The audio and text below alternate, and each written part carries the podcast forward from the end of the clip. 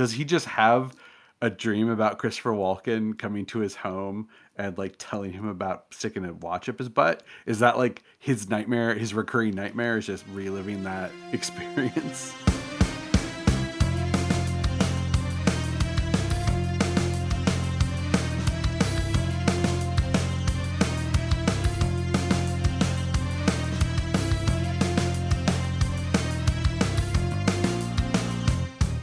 What's poppin', y'all? Welcome to Post Finale. I am your host, Ankit Madhira. I'm an actor and a musician who hasn't seen a lot of films. So, to keep my friends happy and potentially provide a new perspective on some popular films, I am on a quest to change that. However, I am not on that quest alone. This week, I am joined by Michael Turner, who is a comic book writer, and he writes comics called The Junior Braves of the Apocalypse and also Orcs in Space. Michael, how's it going? It's good, but I do have to correct you. It's Michael Tanner. I got it wrong. Oh no! You got it Hold wrong, on, but it's Michael it's- Tanner. It's funny because Mike, Michael Turner is a famous comic book creator who I believe passed away a few years ago. Who I once almost got a gig because someone thought I was him. So it's funny that you would you would say that because yeah, it's it's it's pretty funny. Like I'm still kind of heartbroken when I found out. It's like, oh, you offered me this gig because you thought I was Michael Turner. Oh, that makes Hmm. more sense. That makes more sense. But yeah, so We're off to a great start already. I- I think it's a great start. That's a- that's a good way to start a show. But but also at the same time, like, sorry for messing up your name, and dang, I wish you got that job. Yeah, me too. I was uh, would have paid a lot paid a lot of money for not a lot of work, but it happens sometimes. That's the arts. Yeah. I should have known because he was like, I, I read an interview that you did, and I was really impressed with what you had to say about storytelling. I was like, huh, okay, yeah, because I've done a couple interviews. So, like, wow, I, dude, mm, he didn't, rem- the guy did not remember where he saw it. He just referenced this interview. I'm like, yeah, all right, that kind of tracks. And then, like, we made it to the contract phase, and I had sent in a signed contract, and then I never heard from them again. I was like, oh no. Oh, and then I looked more at what the what this guy did. I was like, oh, he totally thought I was Michael Turner. He totally did. Wow. Yeah. But anyway, That's the heartbreaking one. Anyway, Pulp heartbreaking. Fiction. That's what we're Yep. here to do. Hey, Pulp Fiction. Woo! So, when did you first watch Pulp Fiction? Like, what's your? Because I know you love the film. You were one of the first people that reached out when I was looking for people like who love this film. You were one of the first people that reached out. But like, tell me more about it. When did you first see it? Like, what's your background with this film? Okay, so I was in high school when Pulp Fiction came out, and it was a movie that I want to say I had seen a trailer for it at our local art house movie theater. And then one of my friends saw it and was like, This movie's amazing. You have to go see it. And so I went, it was a, a date with my first high school girlfriend, Carrie, chaperoned by my parents we saw this in the theater, which, you know, there's some scenes in this movie that are very uncomfortable to watch with your parents, also with your first high school girlfriend. Yeah, was it a first date or was it like? no, it was a pro- probably pretty. It's it's so hard because like high school feels like forever, but probably I think we had been dating maybe two weeks at that point, so it was like Okay. maybe a third date. Sure. but yeah like I, s- I still remember it it's a fun it's a fun way to see like that movie for the first time and it did like it's, it's a really good movie and it blew my mind and it became like the thing to do was you went and saw pulp fiction like all of my friends would see it and then it became a competition between my friends not like a friendly competition just like how many times you would go see it in the theater. And it was playing at that point, it was still playing just the small art house theater. So like I think eventually after it became like a huge hit, it went to larger theaters, but you had to see it. It was the Magic Lantern Theater in Spokane, Washington. My friend Rick, he and who I just actually like hung out with for the first time in like 18 years yesterday and I brought up that I was being on that I was going to be on this podcast talking about the movie. He's like, "Yeah, I saw it 12 times." 12 times in the theater. But he even admits that by like the 10th time, he spent most of the time like in the lobby chatting up the like concessions girl, and he would just go in for the parts of the movie that he re- he's like, oh, like oh, like oh, that scene's coming up. I'll go back in and like I'll watch it because you know that's like twelve times in the theater in the span of a couple weeks. That's a lot.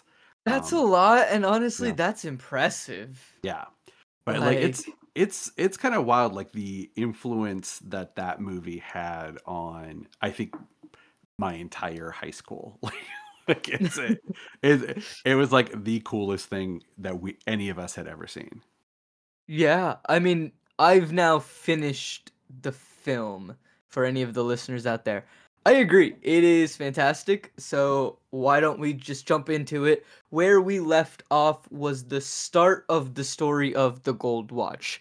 Now, that's mostly what we're going to be covering in this episode is the story of the Gold Watch. So, the announcers on the radio are saying that Coolidge, and at first I was like, is this Butch? Turns out it's Butch. His last name is Coolidge. Beautiful.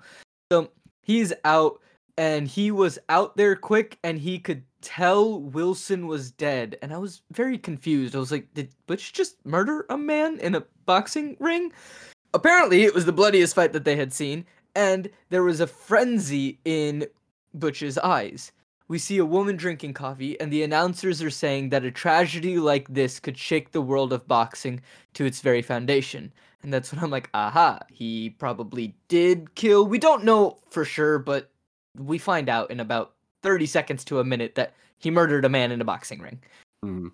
I've never heard of this happening before. Have you? I think there are a few cases where like a, a boxer ended up dying like in the course of the match.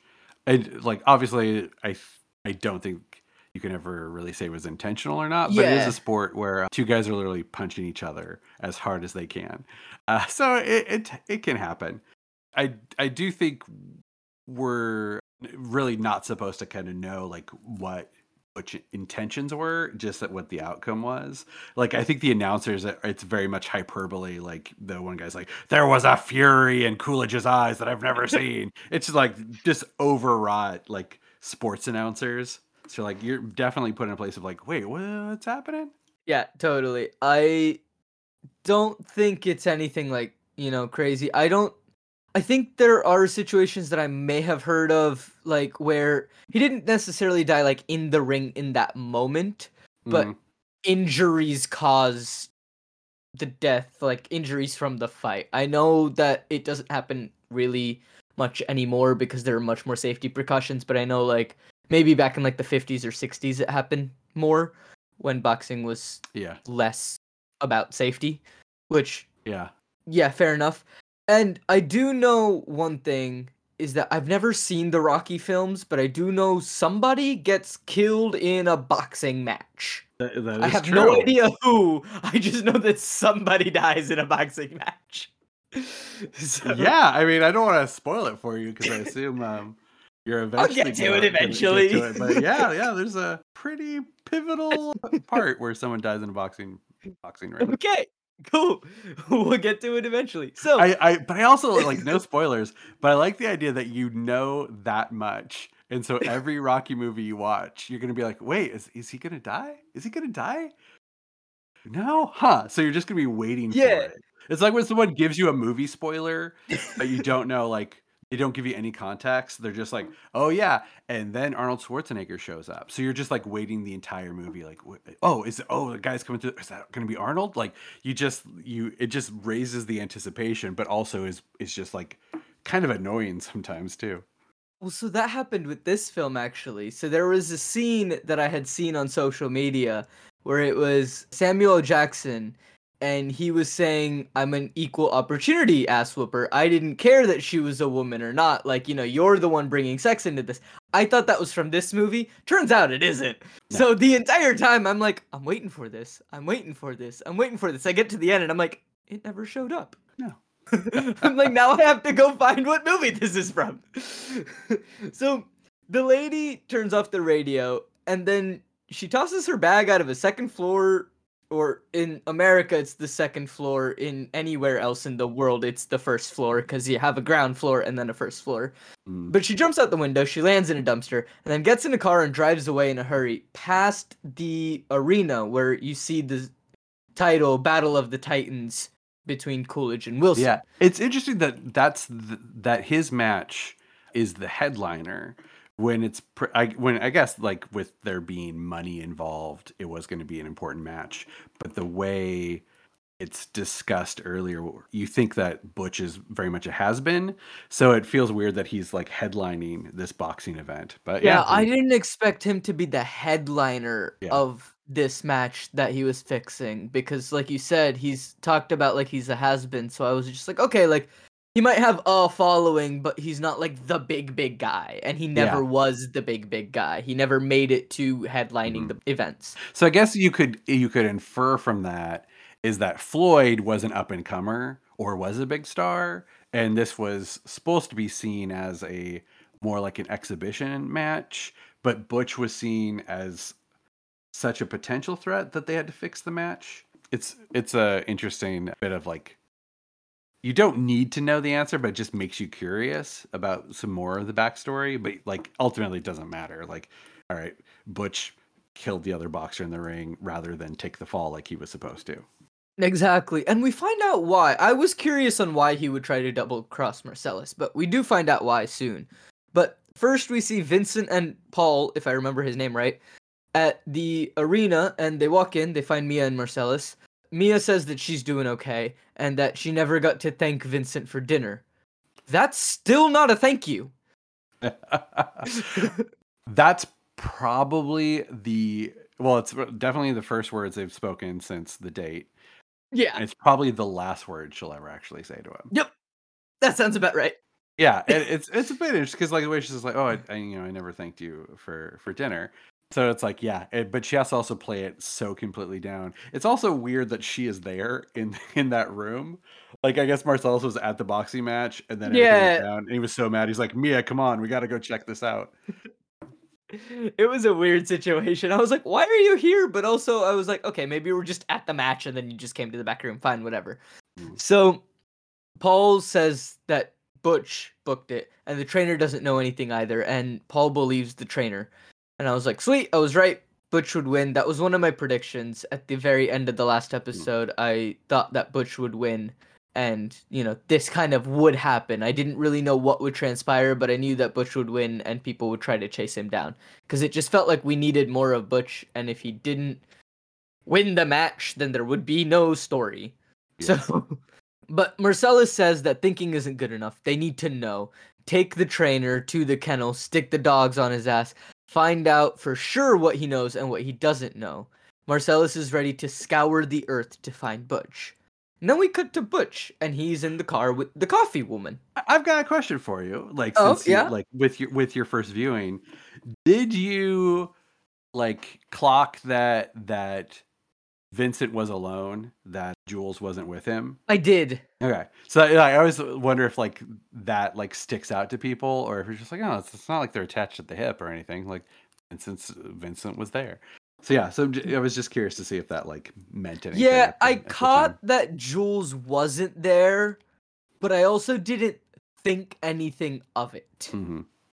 I was like, huh, Jules isn't here. Okay, fine, moving on. Like, Jules has the night off. Okay, Yeah. cool. Like, he has a date. Good for him. Like, whatever. Like, time with his vegetarian girlfriend. I don't know. who- I don't know. I mean, some you sometimes you need a date night. Like, you know, Yeah, yeah. it, it's important for the relationship. So maybe Marcellus gave him the night off. I I don't fully know. I didn't like. I clocked that he wasn't there. I didn't pay much attention to it though. We find out why much later. Mhm. But so we cut to Butch, and he is in the car with the coffee woman, and he's taking off his gloves. And the coffee woman, whose name we will learn, but for right now she's coffee woman, she asks if he was the fighter from the radio, and if he was the guy in the fight. Butch at first denies it, but then he admits that yeah, it's me. This is where we learn outright that Butch did kill Wilson. Butch didn't know this until he was just told. And, you know, Butch actually apologizes to Floyd from the back seat. He's like, I'm sorry, Floyd, like, you didn't deserve that. And Yeah. I, I feel that. Like, you know, it wasn't his intention. His intention was to win, his intention wasn't to kill him. Fair enough. You know, things happen in boxing, I guess. I don't know. I've never Mhm. boxed. so the coffee woman asks what it feels like to beat a man dead with bare hands. Butch asks why, are you a weirdo? And the coffee woman's like, no. And she just has a lot of interest in the subject. Butch is the first person that she has met who has killed someone. And I'm like, fair enough. I would be curious too, but I also don't know if I would be that calm if I was driving a cab with someone who just murdered somebody, Yeah. even if it was unintentional. Yeah, she's a she's a interesting character. she's she's nice. She, you know, offers him some cigarettes and Butch says, you know, for cigarettes I'll tell you all about it. And we see on her driver identification that her name is Esmeralda Villa Lobos. And her ID number, for anyone who's curious, is 25838. I don't know why that's useful, but there you go. You have the information. so Butch asks if she's Mexican. Apparently she is Spanish, but or the name is Spanish, but she is Colombian. So she asks Butch what Butch means, and Butch just responds with, I'm American, our names don't mean shit. Butch has a definition in the dictionary. oh, that's funny. Yeah. but fair enough. Like, you know, a lot of my American friends are like, yeah, my name doesn't mean anything or it's from the Bible. Like that Yeah. those are the two very quick answers that I get from a lot of my friends in America of like, what does your name mean? It's funny because it's not like her name really like anything in this context. Mhm. So it's like uh, okay, so it's just like trivia. Uh, but also, it's interesting that she's apparently that character is in another movie, Oh. and I guess the name is different, but it's the same actress and plays her the same way. And I guess Tarantino saw her in that movie and was like, "I want her to play the cab driver." Okay. And so yeah, so he just got her to to reprise the role basically. Fair enough. Not another Tarantino film, but just another film. No, no, Okay. just like I think her own film that she made. Oh, sounds good. But interesting. So Butch says that he can't tell her what it's like to kill a man. He didn't know that Floyd was dead until Esmeralda told him. But now that he knows, he doesn't feel bad about it at all. We then have Butch at a payphone. Says that once the word got out that the fix was in, the odds went through the roof. Also, fuck Ray. If he was a better boxer, he'd be alive. He should have never laced up his gloves, and he'd be alive. It's a hard turn to Which take. is quite a different. Yeah, that's a very like I, I guess we can assume that he's kind of showing off for the bookie. It kind of feels like it's the tough guy act Yeah. that we see Butch put on from time to time, but actually deep down, like he is a caring person, mhm. which is nice. Yeah, and you kind of when you think about the plan, okay, so clearly like took the money for the fix and then had the bookie kind of bet on him because odds are through the roof. So the bookie then has to collect the money. Um chances are and then I guess that the the bookie or whoever is supposed to then meet them.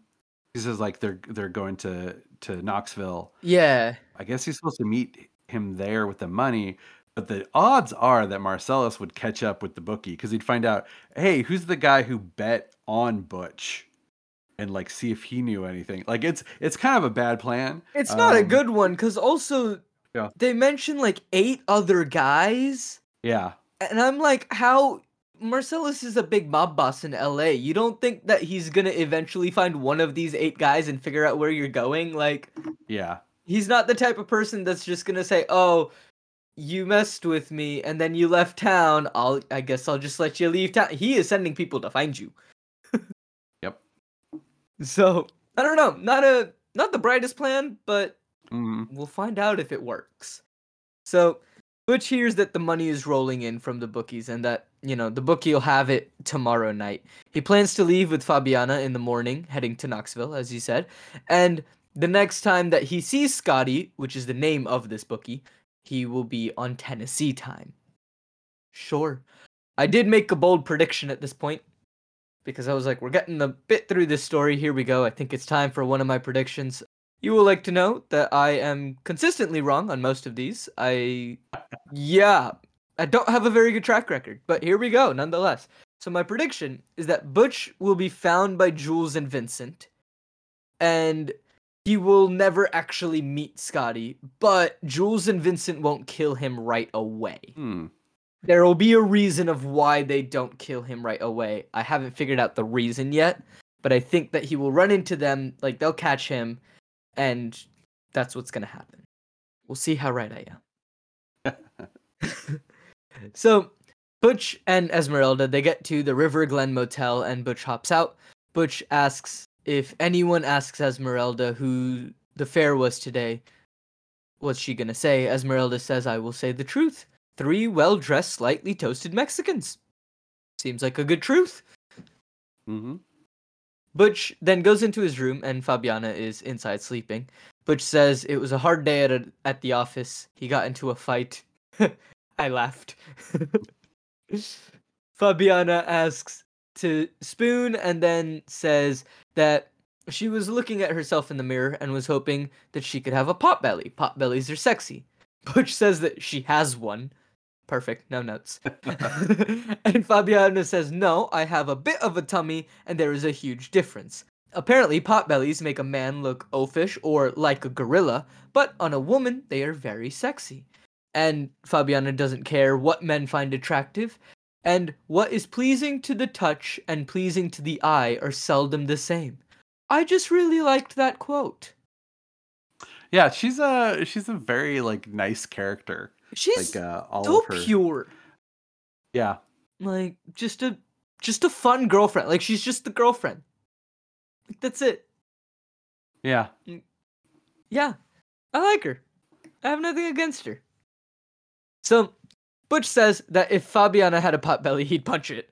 Fabiana retorts by climbing up on top of Butch and saying that she would smother him with it and then drop it on his face until he couldn't breathe. Fabiana got everything prepared and then says that she never listens to his fights. You know, so she asks if he won or not. Butch says that he did win and does still plan on retiring, but everything isn't done yet. This is the first that I'm hearing that he plans on retiring, but I guess it makes sense if you're gonna fix a fight and then not stick to the fix and then you're gonna make a run for it. Seems like a Yeah, you're you're retired. You're, retiring. not doing anything public. yeah, you're you're not trying to keep your name in the world anymore. so they start getting intimate and then Fabiana pulls away, confirming that they are in a lot of danger. Yes. If they find us, they will kill us. Yes. But they won't find us, will they? No. But Butch says he still wants Fabiana to go with him and be with him forever. I made the prediction here that Fabiana will die, Butch will live. That's yeah. That's uh, usually how that how that plays out in a movie when when characters have that kind of conversation. I was like, okay, Butch is gonna live somehow, some way. I still don't understand how he's getting out of this. And Fabiana's gonna die because she gets caught in the crossfire. Like, not even because she was Yeah. in the way or anything. Like, she's just gonna be a casualty of like someone missing a shot. So we start becoming intimate again. The scene fades out. So it's later on in the night, and we see Butch in the shower, and he thinks he's cracked a rib from the fight. He starts doing a mong mong mongoloid Mongoloid. mongoloid voice, which Fabiana yells at because she don't like it. yeah. Fabiana then asks Butch where they will go. Butch isn't sure, but maybe somewhere in the South Pacific. And I was like, "What do you mean you're not sure? You're going to Knoxville. You have had this conversation. you know your destination. You need to meet with Scotty. You need to get the money." And she means eventually. I was like, I don't think she wants to stay in Knoxville for forever. I've been to Knoxville. I feel like Knoxville's getting a lot of bad rep. Knoxville ain't a bad place. Yeah, but it's also not where you want to retire. if you had a bunch of money, would yeah, would you stay there or would you go to the South Pacific? I would go to the South it's funny, like he talks about like going to the South Pacific, uh, Bora Bora or Tahiti, and then he says Mexico. Yeah, and it's no. like Mexico's not not technically the South Pacific, but uh, I did enjoy that. Okay. He was like Bora Bora, Tahiti, Mexico. Fabiana doesn't speak Spanish, but Butch says, no, no, it's okay. Mexican is easy. And then he goes, Donde está el zapateria? Translates to where is the shoe store? One problem, it should be la, not el. Spanish isn't easy, and I like how they say it's easy, and then they get it wrong. Perfect comedy. well, that's you know, I mean, you know, another knock against Knoxville, I guess, because that's where Butch grew up, and that's where he probably learned Spanish in high school. You know And what? they got it wrong. Knoxville, fix your Spanish programs in, I guess, the late 80s, or no, way before Yeah. then, like the 70s. Early seventies, Probably early 70s, based on roughly how old Butch is in this movie. You know, go back in time, make a time machine, go fix that. but anyway, it's time for bed. Butch says goodnight. Fabiana goes to ask him something. Butch is just passed out. So the next morning, Fabiana is watching TV and you have motorcycle sounds. Butch is asleep and he wakes up suddenly screaming from all the sounds. Fabiana asks him if he had a bad dream. But Butch doesn't answer. He just looks at the TV and people are just shooting guns. And I'm like, well, of course he's scared. He's scared that's what's going to happen to him. You just pissed off some very powerful people in LA who have very big guns. Butch asks what she is watching, and Fabiana says it's a motorcycle movie, not sure of the name. Butch asks if she's actually watching, and Fabiana is just like, in a way. And I'm like, I feel that. yeah. She's not not watching it. I've never felt this attacked while watching a movie. I don't know the name. I barely know what it's about, and I guess I, in a way, watching it. See, like the only other time that I ever felt this attacked was when I was watching Inside by Bo Burnham, and he has the song, and he's like, "Are you actually paying attention? I don't want to know. Like, are you on your phone? I I just don't want to know. Like, beautiful." But I'm also like, Bo, you didn't have to call me out. And yes, I am paying attention, but also, why'd you have to call me out? so, Butch says it's way too early for explosives and war. Fabiana asks what it is about, and Butch responds, How am I supposed to know? You're the one watching it. Perfect. Fabiana met the dream, and Butch says that he doesn't remember, and he rarely remembers his dreams. Do you ever remember your dreams? oh, absolutely. Okay. Oh yeah, I uh, I have a pretty good dream recall. I also uh, do lucid dreaming, so I'm like aware that I'm in a dream when I'm dreaming. Okay. So there's lots of times where I'm like, this dream is boring. I'm waking myself up, so I'll just wake myself up and then go back to sleep and hope a different dream begins. Fair enough. I think I do that too without realizing it because there are multiple times where I'm like, I wake up and I'm like, I know exactly where I am in the dream. I go back to sleep like maybe 30 seconds later, going, we're just going to continue this dream. And then I'm like, oh, nope, this is new. so who knows? I think I'm a solid like 50 50. Sometimes I remember them, sometimes I don't. And usually I can remember them for about when I do remember them, I remember them for about like an hour or two after I have the dream, and Mhm. then it just goes away if I don't. yeah, then it kind of fades. Then it fades, unless like I write it down because sometimes I have ideas in my dreams, and I'm like, I need ideas.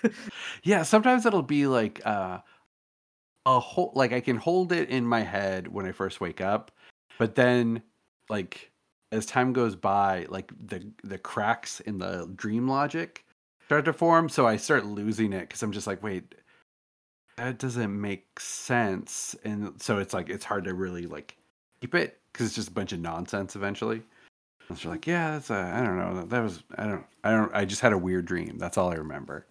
Cuz like none of it really made sense. yeah, I don't know. Dreams are weird, but they're a good Yeah. time, and we can't live without them. Yeah, we go crazy without them. Yeah. I get. I think there it can be implied that Butch was dreaming about the gold watch speech. That's what I thought he was dreaming about, and because the last time we saw him shoot up from a from a, a bad dream, that's what it was. Mm-hmm. So is he just is he just does he just have a dream about Christopher Walken coming to his home and like telling him about sticking a watch up his butt? Is that like his nightmare? His recurring nightmare is just reliving that that experience. I'm just saying there are worse dreams you could have. That's true. And if Christopher Walken is in your dream and it was real, take it. Accept that gift. so Walken is a gift. he he is a gift. He is a gift. That's what I noticed, and we mentioned it in a previous episode. It is a star-studded cast. Yeah. When, and it's interesting how that kind of came to be because it was everyone loved Reservoir Dogs so much that he could really ask almost anyone to be in his next movie, and so a lot of people just w- would jump at the chance, like, and that's how he kind of built his his cast. Like uh, originally, Butch was supposed to be Sylvester Stallone. Oh, They really wanted to get Stallone for the part, but Tarantino just decided like uh, I think uh, I think Bruce Willis would be great, and people were like Bruce Willis, like as at that point he was he was Die Hard famous, like so he was famous, but he wasn't like a superstar. And they're like, no, you should get like if you can get Stallone, like you should get Stallone. And Tarantino's like, no, I don't want Stallone. It's like, and he had to fight to get John Travolta in the movie. They the studio did not want like actively was work was saying no, you can't hire John Travolta. He's a has been. Nobody wants to see John Travolta in a movie. Like, don't. But he's like, nope. He, if if if I can't have John Travolta, I don't want to do it. Because well, originally it was supposed to be Michael Madsen uh, from Reservoir Dogs, but Madsen chose to do Wyatt Earp instead. And so like Tarantino was like, okay, it was supposed to be Ma- Michael Madsen. Then I want Quentin Tarantino. So he had to like fight for a lot of a, a lot of his choices, but then also a lot of people were just like, yeah, I want to be in this guy's next movie. So yeah, so that's why I was able to get like a really like fantastic cast.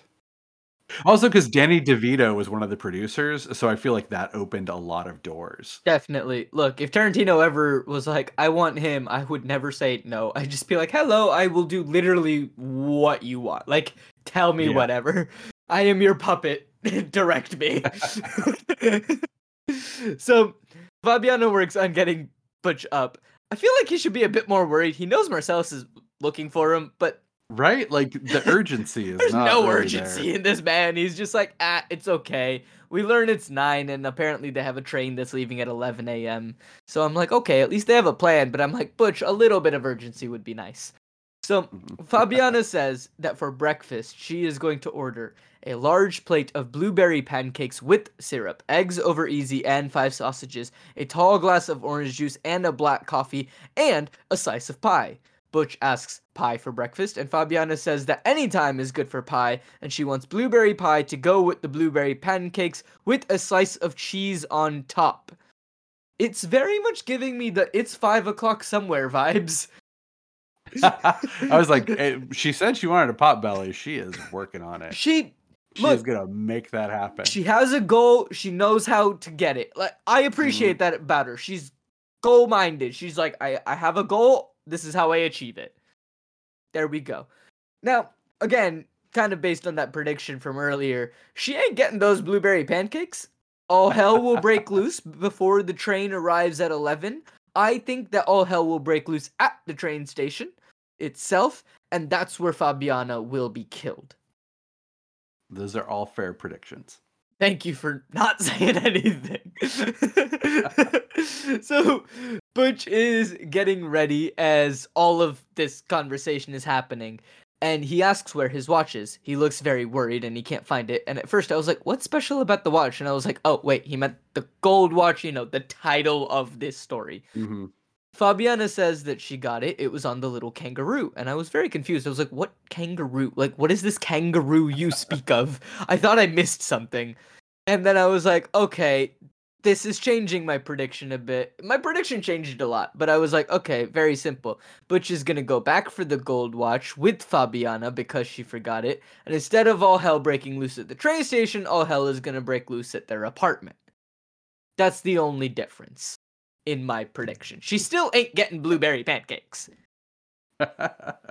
Butch is obviously very upset on where the watch is, and Fabiana believes that she got it. And Butch says, You either did or you didn't. And it gave me Yoda vibes of do or do not, there is no try. there are a lot of there are a lot of little similarities that I'm noticing in, in this one. So Fabiana says that she did get it, but when Butch asks her if she is sure, she isn't. Butch starts going wild and calls her fucking stupid. He throws the TV, but then he calms down. He says, "You know what? It isn't your fault if you left it at the apartment." He had her bring a lot of different things, and he reminded her, but he didn't illustrate how important the watch was to him. And if that's all that he really cared about, he should have told her that. She isn't a mind reader. And I appreciate this. I think it's what we were talking about earlier, where Butch has this like hard guy persona, but deep down he is just a caring person of like, oh, like Yeah, I think he understands like that his reaction, initial reaction of going like crazy was not necessarily the appropriate reaction to have. Yeah. I, I do like the part where he's like, "Listen, that was my father's watch. You know, he went through a lot to give that watch to me. I don't have time to get into it right now, but it was a lot." Which is which is a very it's it's a it's one of the few like not jokes, but it's a that's it's a particular kind of dialogue that is very like normal but seems very out of place because it's someone in the universe being kind of blithe but not cool it's it's it, it's it's a very funny bit but it seems almost out of character for tarantino to have in the script because it's not stylish or cool. It's just a very kind of traditional like dialogue joke. Oh, Um, fair enough. so that part always kind of sticks out to me. Yeah, I mean, like, I guess with Tarantino's films, I see the stylistic coolness of, you know, the script, but also at the same time, for me, what I like about it is like, these characters just speak this way, and they speak and have the same stupid conversations that anyone on a random Tuesday afternoon might be having. yeah. So I do appreciate that of like all of this is completely possible to actually happen like you know and I think that really works with it's just being set in LA that's it. There's Mhm. no difference. It's just LA in 1994 hmm that's it. Like there's no absurdist setting. Like we're not in space. We're not on a different planet it's just hi we're in LA so I really appreciate that it's just like yeah like these people might actually exist and these are conversations that they might actually have or other people might have. Who knows? Hmm so Yeah, and that's really like why I think this movie kind of resonated so much when it did. Is you did not have this kind of dialogue in movies. mm, You just didn't, except with the exception of like maybe some kind of grindhouse movies from the '70s where it was more about padding for time, to have long stretches of like just conversations. But that was always just because like this movie's got to be 83 minutes or it's not playing the drive-in. So just like we, you just got to stretch it out. So it was like there were there was not movie dialogue like this okay like in like an entire movie based around it and a lot you'll see like Quentin Tarantino got a lot of screenwriting work early where he would just punch up scripts by adding these kind of scenes to movies. Like he I think he did oh no it's a, Joss Whedon did a pass on the Crimson Tide submarine movie where there's just two characters who talk about the Silver Surfer comic book. And it's completely out of place. It's just character it's just meant to like give you something interesting to hear characters talk about that isn't plot related and that's entirely because quentin tarantino established that people were hungry for this kind of interesting like it's like it's it's realistic but in being realistic in a movie sense it's hyper realized yeah like characters in movies don't have conversations like this. You don't have characters who are like just talking about stuff that doesn't necessarily in like further the plot. So it was the I think it was the bane of screenwriting teachers because like all all all writing teachers try to teach you like like every piece of dialogue has to move the plot forward and Tarantino proved that that wasn't necessary. But the problem is, is not everyone's Quentin Tarantino. Not everyone can write that in an interesting way. So a lot of- right so a lot of like people aping that style came along, and it just wasn't as good because it wasn't it, like it just wasn't the same you know voice. Yeah, I think what Tarantino does very, very well is that he, while you have this mundane conversation happening, he finds moments where he can drop in little pieces of information that'll further the plot along. Mhm. But it's not the focal point of the whole conversation. yeah, I don't like I think this is described very very well in the foot massage conversation hmm that's happening earlier in the movie and it's like you know you have moments where they talk about like who's Mia or how many guys are up there we need to be getting paid more for that like you have moments of that but it's not the actual focal point of the scene the actual conversation that they're having is just foot massages. What do you think? Mm. like, and I, I think, Yeah. like, What's your hot take on foot massages? yeah, would you give one to a man? What's going on? But we're not on. Which now knowing what we know about Quentin Tarantino, that conversation goes on a very long time and it just reads entirely different now than it did when it first came out. Like you're just like, oh, this is a funny conversation about foot massage. And you're like, oh, this is like a thing for him. He's really like this is a this is a, a thing for him and he's working he's working some stuff out in this conversation in this movie. Yeah, and that's what we were talking about earlier. But I was like, at this point, because he's never outwardly come and said that he has a thing or not, right? No, I don't think so. And so I'm like, at this point, even if he doesn't, he just has to include it Yeah. because he knows that if he does, Yeah. it'll get talked about. So he may just be trolling people, and if he is, props to him. Like, well done. he wrote one scene and is just like, I just have to include feet in some way, shape, or form in any film after this, and people talk about it. Let's go. It helps that he makes good movies, but like, also. so, back to Pulp Fiction. Yeah. So, Fabiana feels very sorry. She feels terrible, and Butch says it's okay, but I can't get breakfast with you because I have to go back to the apartment and get the watch. Fabiana asks, "Won't the gangsters be there looking for him?" And Butch says, "We'll find out if they're waiting there, and I can't handle it. I'll split." Butch gives Fabiana money for breakfast and says he'll be back before she can say blueberry pie. Fabiana then says blueberry pie, and Butch just goes, "Okay, maybe not that fast, but pretty fast." Perfect. So, I guess Fabiana is getting blueberry pancakes. I was kind of disappointed. I really wanted one of my predictions to come true, but Uh, I guess we'll find out. She's off to go get pancakes. Butch is off to go get a watch. So yeah, I guess she's gonna walk to the diner or where, wherever yeah. because he's taking her car. Well, I mean, I- would just assume they're in a motel, hotel. There's probably a diner somewhat nearby. Probably, probably nearby. Yeah. Yeah, like there's probably one within like a 15 minute walk of wherever they are.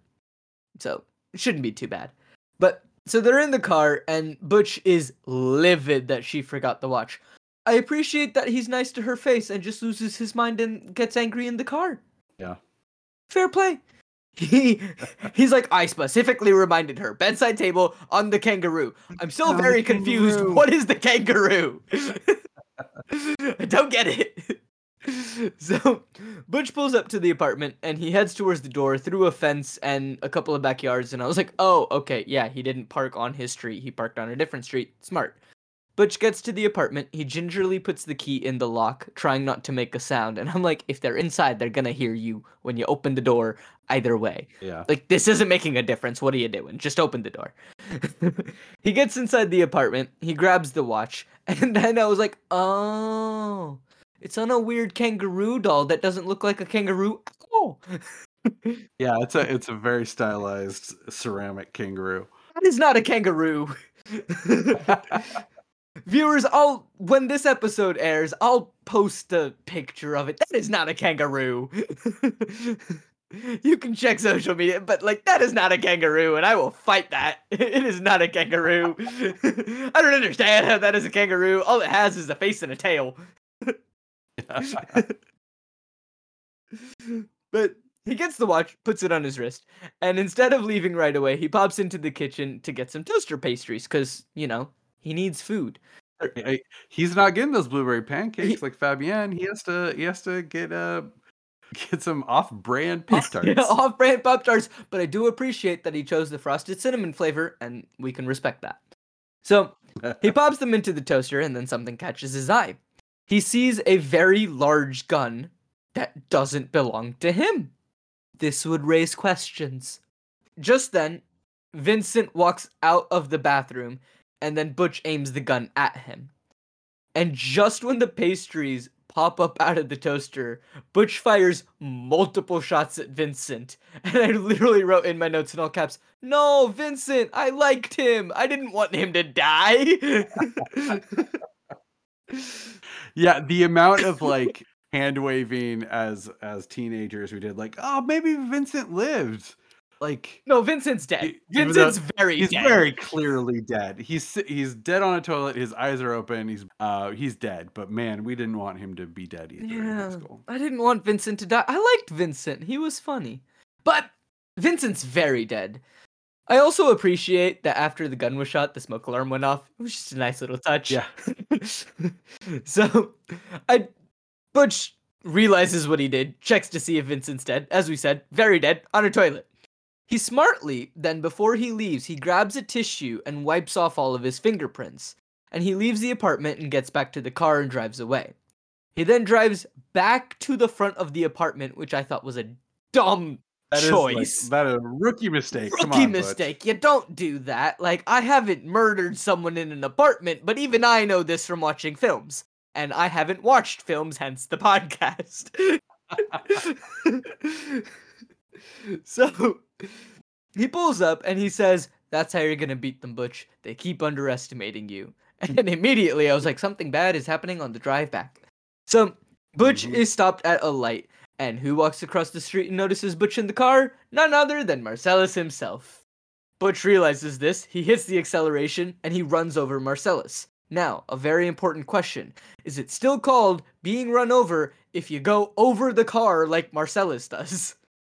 I guess tech. Well, run down. I guess he was run down by the car because you know he went up, but then he did go down. He did go down. there we go. We'll say he was run down by the car. Because I just feel like he- the car never went over him, so you can't be running over him. It just Yeah. doesn't make sense. But then Butch gets hit by a car himself.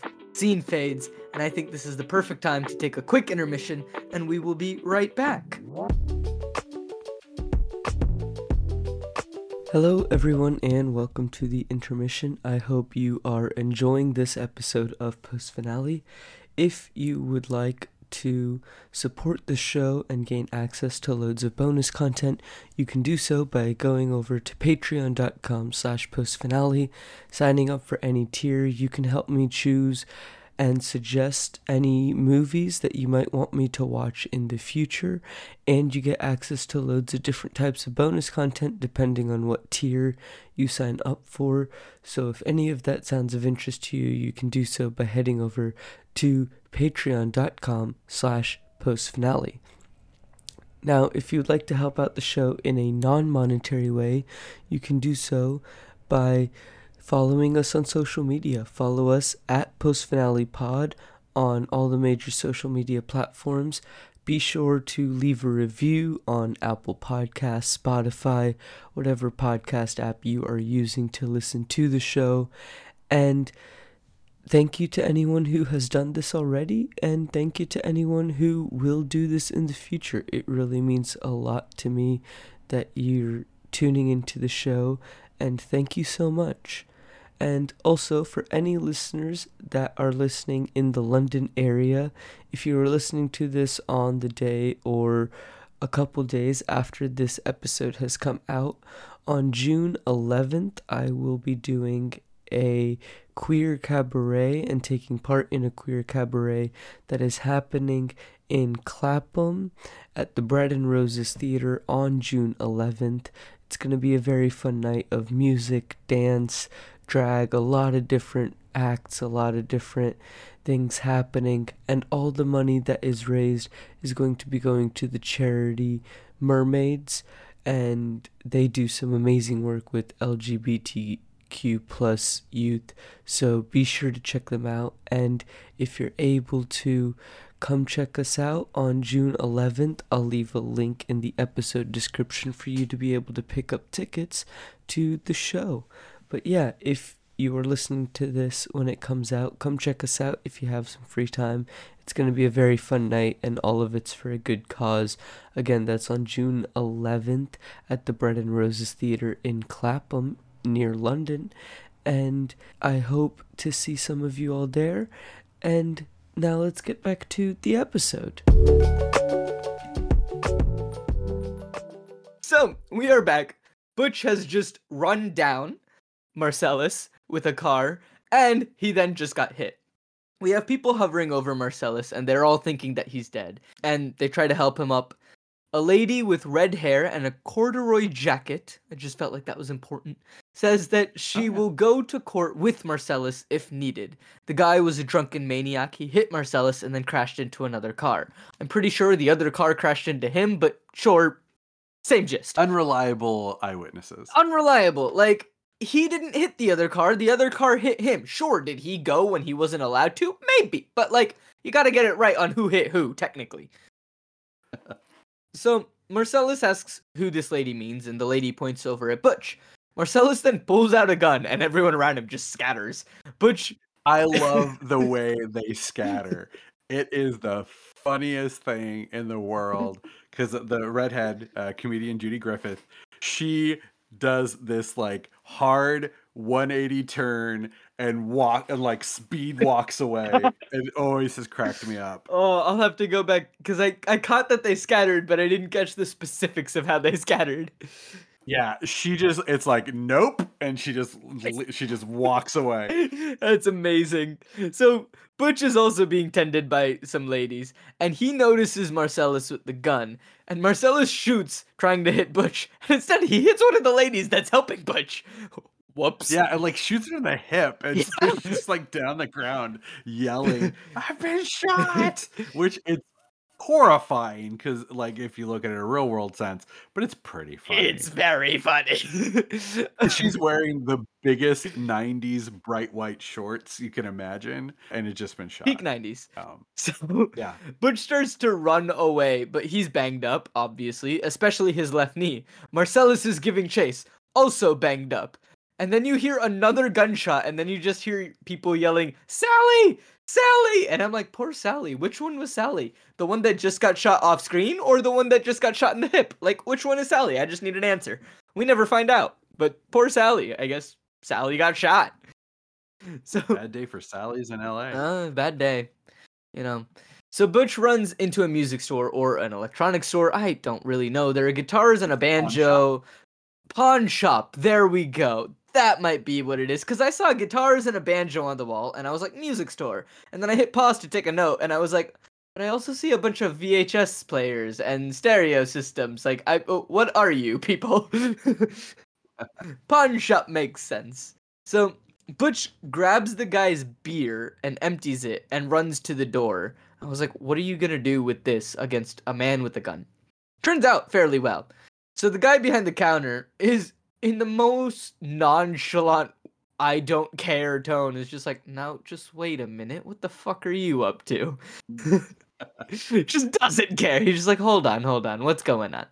Marcellus comes in and Butch tackles him to the ground and starts punching him. And as he's punching him, he says, Feel that sting, that's pride fucking with you. Great callback. Amazing callback. Marcellus says that he better kill him. Butch says he plans on it. He puts his leg on Marcellus's collarbone, grabs Marcellus's gun, and just as he is about to shoot, we hear a shotgun cock. Apparently, the stone owner has a shotgun pointed at them both. Butch says that it ain't any of your business, leave us alone. The store owner says that he is making it his business and tells Butch to toss the weapon. Butch says, "You don't understand," and the stone and the store owner is just like, "I don't care. Toss the weapon." He then tells Butch to take his foot off of Marcellus, put his hands behind his head, and approach the counter slowly. Butch says that this motherfucker is trying to kill me as he approaches the counter and kicks Marcellus as he is approaching the counter. I appreciate that he's like, okay, I might be in this situation, but I can inflict a little bit more damage. So then the store owner hits Butch with the butt of his gun and knocks him out. He then grabs the phone and calls someone named Zed, and we learn that the store owner, his name is Maynard. And he just says, Yeah, the spider caught a couple of flies. Again, great quote. Yeah. Beautiful quote. It was a very interesting scene. Because that's the end of this little scene, and then we jump to our next scene. But yeah, it was just a very fun action scene that we kind of needed. Yeah, Yeah. is a good, a good tense chase action, set things up, and then we go into um, a scene that I know I didn't expect the first time I saw it. So yeah, I was very surprised. We open with Butch and Marcellus both tied up to chairs. This makes sense. they both have ball gags in their mouth. Yep. I'm very confused. Immediately. I'm very uncomfortable. I don't like this. No, no, no. What is about to happen? Maynard wakes them both up by pouring water on them. Neither is happy about that situation. I am I'm curious. I don't know if it's water. I What think it, it might be? gasoline. Oh, I think it's gas. That was what I always thought. If you'd asked me, like, "Oh, what is what is the what do they spray on them to wake them up?" I was like, "I think it's gasoline," because he's using a old timey kind of sprayer that you would use.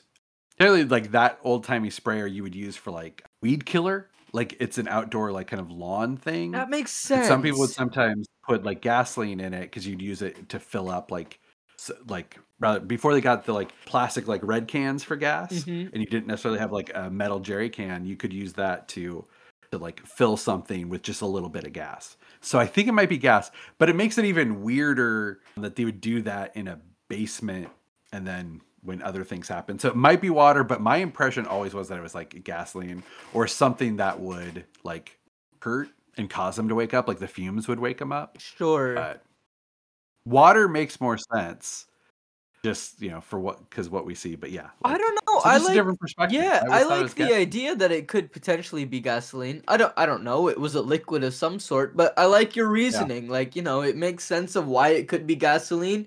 It makes sense of why it could be water. We don't know. It probably was water in terms of the prop, but yeah what it was meant to be, it could be whatever, and that's up for imagination. And yeah, that's really cool. I yeah, fair enough. So Maynard explains that nobody kills anyone in his place of business except for himself or Zed. And I was like, how many people do you kill in your place of business? Like, why is this a common thing? What is happening in this place of business? yeah so what kind of pawn shop is this Yeah, exactly. Like having a shotgun behind the counter, it's LA in 1994. Fine. Like whatever. Like Yeah. you know. It's already an issue right now in the states. We don't have time to get into that. but like 1994, a shop owner in LA having a shotgun behind the counter. Cool. Like I I can get with that, but how much killing is happening? What are you doing? Do you just kill everyone that walks in because that doesn't seem like a very good business plan. That's a bad business It's plan. a yeah. pretty bad business plan. So we then hear the doorbell ring, and I'm like, that's gonna be Zed. Woot woot. Maynard confirms it's Zed. So Zed. Maynard leaves, he goes and gets Zed, and he leaves Marcellus and Butch alone. I thought that was gonna be significant. It wasn't significant at all. so Zed walks in saying, I thought you were gonna wait for me. Maynard's like, I did, but they did this to each other. they look terrible, by the way. Yeah. Marcellus looks around like what is going on and maynard explains that butch was about to shoot marcellus zed asks if this is true now i did note that zed has on a blue shirt with patches on both sleeves and a badge in the shape of a star what is he Hmm. some sort of weird deputy Yeah, we always thought he was a cop, but I think you get a good view of one of his badges, and it's just like he's a security guard. He's not a cop. okay Like, um, but yeah, like we always, and that was something I didn't really notice like until after watching it multiple times. It's, there's like one shot that you really see. I'm like, it's like it says security, I think, on the bottom part, and you're like, oh, he's not a cop. He's just a security guard. Okay. fair enough fair enough Yeah, Makes like sense. also L.A. in 1994 totally could have been a cop. Totally could have been a cop. I don't know, but yeah, I don't know what cops were in 1994 LA. But security makes more sense in terms of at least the star badge that he had because it looked very Yeah. cheap and very fake. so Zed asks if Grace will be okay out front. Maynard says, Yep. And then Maynard confirms, Wait, is it Tuesday? Zed says that it's Thursday. And then Maynard confirms she'll be okay. What happens on Tuesdays? Street sweeping. As a former resident of LA, it's street sweeping. okay. Fair enough. Was that like when they just Yeah, would go and Can't park. Can't park on that street. Yeah, they just have the big street sweeper oh come down, and if you know, you'll get a ticket. Or uh, if it was a very like windy, dirty, rainy, or whatever day, your car would just be covered in filth because like the the street sweeper has to drive around you, so it's just and so it's just blowing the trash like on your car as it drives by. Oh, that does not sound fun. It's uh, not not great. An- another reason why I haven't been to LA since I was four. not not the only reason. That's just the last time I went, and I've never had a need to go back. so a, a very small detail Yes. about this scene that I have a personal connection to. So if, when you watch the scene, you may notice a like a hanging lamp um, that gives off kind of an orange light yeah. uh, in that basement. I have that lamp. Wait, you have that that, lamp- lamp? That and it's one of those things where that lamp, my parents bought it in the '70s, you know, and it it was very funny because there's a lot of like really you see that lamp very clearly in a lot of the shots. And I mentioned like I first saw this movie with my parents. Like we both go like, "Oh, that's our lamp." and it's just like and so like I have that lamp in my possession now. I don't have it hanging up, but I have it. Um, and so that scene is always very funny. like, oh, you know, um, you know the that scene in Pulp Fiction in the basement of the pawn shop. I have that lamp. It's not the the actual one, but it's the same model. It's the uh, exact got same the lamp. It's the exact same lamp. I l- and it's hilarious to me that That is amazing. I love that. to describe it. I could just do a screenshot from the, from that scene Fair enough. Just like, hey, what's that lamp look like? This. like that. You know. There we go. Nice. It's a very fun, odd little way. The thing Yeah, is, to be it's a little bit of personal trivia. Yes. I have a lamp that's exactly like the one from um, the Well, scene in Pulp Fiction. There we go. There we go. So Zed then grabs a chair, sits down in it backwards to show off that he is truly the bad boy. And Yep. Zed tells Maynard to go get the gimp. And Maynard says he thinks that he Bring is asleep. And Gimp sleep. Zed tells him to wake him up. And I'm like, why does Maynard look so scared when he says wake him up? What is this gimp? And so the line "Bring out the gimp" became probably the most quoted line from this movie. I have heard that line multiple times. After seeing what the gimp was, I understood, but I was also still very confused because a gimp is not something that comes up in my day to day life. Yep. so Maynard leaves to go get the gimp. Everyone's just looking at each other. I did appreciate the detail of like the drool falling from Marcellus's mouth and from Butch's mouth. Just a Yeah. beautiful small little detail in there and I was just like that's that's nice. So in the background, we see Maynard, he's opening up a box. Inside the box there is a cage. And out comes the gimp. Now I will describe the gimp, he is a character. The gimp is a person covered head to toe in black leather. They have eye holes, a tiny hole for the nose so that he can breathe, and a zip over his mouth. There are bedazzled jewels on the shoulders and on the sleeves and the legs, and the gimp is also led by a leash which is around his neck. Not what I was There's ex- an action figure of the gimp. Why? Several years ago, Funko made a line of retro action figures for a bunch of movies that didn't have action figure lines. They made Pulp Fiction, and of course, one of the figures they made was of the Gimp. So, if you're a big fan of the Gimp's outfit and you want to own it in tiny plastic form of four inches tall, you can find the Pulp Fiction Funko Reaction Gimp action figure at your local hobby store. Probably have to go on eBay now. It came out about 10 years ago, but it's a fun fact on your own little gimp. Again, why? I have no words. So uh, clearly, so you could reenact your favorite scenes. You can get Butch, you can get Marcellus, and you can get the Gimp. Unfortunately, they did. I don't think they made Maynard and Zed, so you can't truly reenact the entire scene. that's but- not. Well, I'm sure that Funko Pop has other characters that are l- like Maynard and Zed that you can probably just introduce into it and just like you know suspend your disbelief for a moment and be like, "This is Maynard and Zed. Yeah. They look roughly the same." Yeah, they're like works as Maynard and works as Zed. Exactly, exactly. You sometimes can't have the original, but you can have the close enough. So, the Gimp sits down next to Zed, and Zed kind of starts petting his head in a weird, like, creepy way, and I just Mm. all sorts of uncomfortable. Uh, this scene is taking so many left turns from what I predicted. Yeah. Like I said, most of my predictions out the window at this point. So, and Maynard asks Zed, who are they gonna do first? I'm not completely sure what that means, but it doesn't sound good, and it will go either one of two ways. Either it will be very messed up and disturbing, or, and the one that I want it to be, is that it's gonna be so absurd that it's funny. We're about to find out. Zed says, I don't know, and starts doing eeny meeny to pick who they start with. He continues through, he finishes, and then gets to the end of what I thought eeny meeny miny mo was, of like, and then eeny meeny miny mo, and then he continues and goes, My mother said pick the perfect one, and you are it.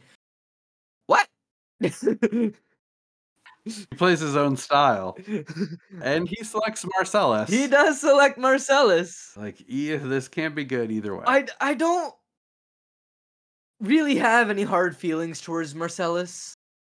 I don't mind him. Right? Like, okay, we don't know why he threw Tony Rocky Horror out of the uh, window. He had a reason. He had some reason. It, it's only known between him and and uh, Tony. But you know, like uh, he has every right to be mad at Butch. So we can't, you know, we can't really fault him. But yeah, so you're like his fate, which we don't know yet. You're like, well, this is a this isn't gonna be good for either of them. Yeah, like it's a bad situation, but I'm also like I don't have strong feelings to Marcellus in either like anything. Honestly, I think that Marce- one of my predictions earlier was that Marcellus is going to die by the end of the movie. So I'm like, well, I thought this was going to happen at some big shootout that happens at the end of the movie cuz the other two Tarantino films that I've seen, there has been a massive murder at the end of the film. So I was like, that tracks. I think there's gonna be a massive murder. So I'm like, Marcellus is gonna die in that. I appreciate you just smiling and nodding and not saying anything. Yeah. so I mean, fair enough. That is a fair prediction. Like that. That is how a lot of Tarantino movies end. exactly, and so I think Marcellus is that. gonna die there. So I'm like, I- I don't think he's gonna die right now, but it's not gonna be good. Whatever happens. Yeah. So let's find out what happens. Marcellus tries to say something, but he's not very successful due to that small thing called a ball gag in his mouth. So instead of doing it in here, Maynard recommends that they go into the back into Russell's old room. Zed agrees, they wheel Marcellus into the back room, and we then see a shot of Butch. And in this shot, I noticed just for fun that the Gimp's groin is also bedazzled in case anyone was curious on what else was bedazzled on the Gimp. Maynard ties up the Gimp, and the Gimp has some very intense eye contact while he's being tied up, and it is very uncomfortable.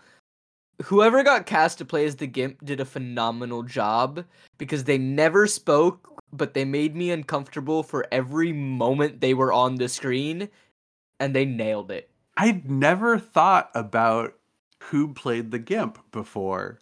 Like, what kind of career did that guy have? I have no idea. Let's I gotta, find I gotta out. look him up later. Well, we have time right now. Gimp, pulp, fiction, actor. Because, so apparently, the Gimp was played by Stephen Hibbert. I hope I'm pronouncing that correctly. He has also been in, let us see, The Cat in the Hat, the 2003 live remake of that he was in a movie in 1994 called It's Pat, and he was also Mhm. in National Treasure. Ah, and also Austin Powers, Spy Who Shagged Me. Beautiful. Haven't seen Austin Powers, so not not not sure about that one. But so he has been in things. And Yeah, that's uh interesting. Oh, oh wow. He's a oh he's mostly a writer. Okay, interesting. okay, He wrote on Darkwing Duck, Tiny Toon Adventures, Animaniacs, Mad TV, Boy Meets World. Wow. This guy's career just became fascinating to me.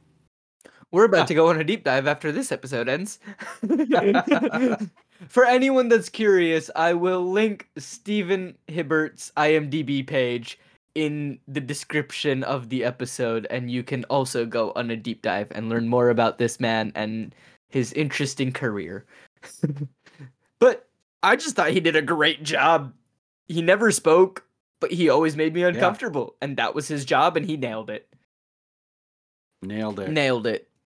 So Maynard tells the Gimp, keep an eye on Butch. Feel like he's gonna be pretty good at that. He has some intense eye contact. So then the Revels Comanche starts to play, and Maynard closes the door to the room. We hear grunting and shouting coming from inside the door, and meanwhile, we see Butch struggling to get out of his bonds while the Gimp just watches and laughs. Butch finally manages to break free with his hands, and the Gimp has muffled screams, but Butch punches him in the face. Butch frees himself, grabs the keys, and goes to leave, but just as he's about to walk out, he hears Maynard and Zed doing whatever it is to Marcellus. We all know what it is, but we'll get to it in a minute. Maynard and Zed are enjoying themselves. Butch has this moment of conflict where he's like, should I go save him? Should I not? In the end, Butch, because he's a good guy at heart, closes the door and decides to go back for Marcellus. But he's not going to go back unarmed. He is smart. He's like, I need a weapon. So he looks around, he finds a hammer, then he switches it to a baseball bat, then he switches it to a chainsaw, and finally he looks up and sees a sword and settles on that. Which I do remember everyone cheers every time the camera lands on the sword and he picks it up. He's like, yeah, okay. If you're gonna go back, you're like, grab a grab a samurai sword. That's a good weapon. Yeah, I did like how it increased in level of effectiveness each time. Like it started with you ain't gonna do much with the hammer, buddy. Okay, I can see you doing damage with the baseball bat, but again, that's gonna take some time. Chainsaw is gonna be loud and it's gonna give you away, but like also better than a baseball bat. Sword is ideal. Sword. Sword. Honestly, bring a sword to a gunfight, you may win. Uh, it's not recommended, but like You may. you may. You, you know, you may. you may. But there is a possibility. It might not be a high possibility, but there is a possibility. So Butch cautiously makes his way down the stairs with his sword to the door. He opens the door and finds Zed and May raping Marcellus. Conveniently, both Zed and May have their backs turned to the door. That just seems oddly convenient. Maynard turns around, and just as he turns around, Butch slices him across the chest. And then he steps forward and then stabs him. And I was like, well, uh, Maynard's dead. Goodbye, Yeah. Maynard. Didn't feel bad for him. Then you see Zed, and he wants the gun. And Butch tells Zed, pick it up. And he's taunting him, taunting him to pick it up. In the meantime, Marcellus gets free and tells Butch to step aside. He does so, and Marcellus is holding the shotgun, and he shoots Zed in the groin. Now, I had two thoughts. Thought number one, that sounds very painful. And thought number two, Butch just broke the rule that no one but Maynard and Zed can kill people in this place of business. Technically, Zed ain't dead yet. No, but Maynard is. Oh, that's true. That's true. Very rude of Butch. Isn't yeah, It? like you know, he he set one rule, one rule, and you can't even follow that. I understand why you did it, but also like he had one rule. Kind of rude. Make him make. But who, who's Maynard gonna complain to now? I know, right? Like nobody. Zed's just groaning and paining.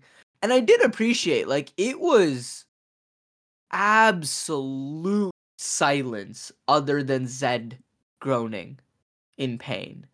And I thought that was a beautiful choice not having any music, just how intense this situation truly is. You don't need music to make it more tense. It's already tense.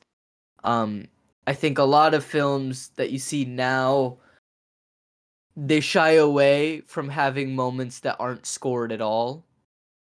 Mhm. And I think if you have good actors and a good script, both things are important. You don't need music to make a moment powerful. Yeah. Both things are important. You have to have people who can deliver the lines properly and deliver the emotions and everything. But at the same time, you have to have actual good lines. It tends to help.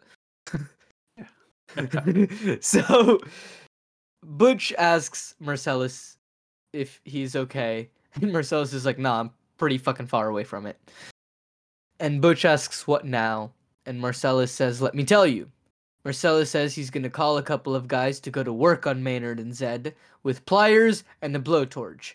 This did make me think that maybe Maynard isn't dead, but I'm pretty sure Oh, Maynard's maybe. dead. I don't know. Either way, still rude. Marcellus says that he ain't done with Zed and he has plans to get medieval on his ass. Which might be the line that made the most pop culture uh, impact from the movie because that got referenced everywhere for years afterwards. I've heard that so many times of just like a threat of like just very simple like if you don't back down I'm going to get medieval on your ass. Like it was Yep. just so common and I never knew where it stemmed from. I guess it stems from this. Yep. Fascinating. and Butch just quietly goes, um, I meant between us. Marcellus is like, oh, that what now? Now, there is no me and you not anymore. Butch asks if they cool, and Marcellus says, yeah, we're cool. Two things. One, don't tell anyone about this. This is between you and me, and Zed, who is about to suffer. And two, you leave town tonight, right now. When you're gone, you stay gone or be gone. You lost your LA privileges. And I've always loved that line. Uh, it's just describing like you've lost your LA privileges. Like you are persona non grata, like in some place. I've, I've always liked the idea, like encapsulated in that line. No, it was a good line, and it was delivered with perfection. And it was just a very nice line of just, hey, like, just leave. You've lost the privilege of living here, but I will not chase you Mhm. down. Just get out of Yeah. town. Just go away. You can live your life. Like we're good. You came back and saved me. I'll take it. Just just get out. fair enough. Fair enough. Butch agrees to this deal. He exits the store. He sees a motorcycle out front and he realizes, I have the keys. So he takes the bike, he goes back to the hotel, and he tells Fabiana to come out. And he's like, no, no, no, just come now. Like, forget the bags. We have a train to catch. Honestly, they're about to make bank in Knoxville, so they'll be Mhm. fine. Fabiana asks a bunch of questions, and she comes out, she sees the motorcycle, and she's like, Where did this come from?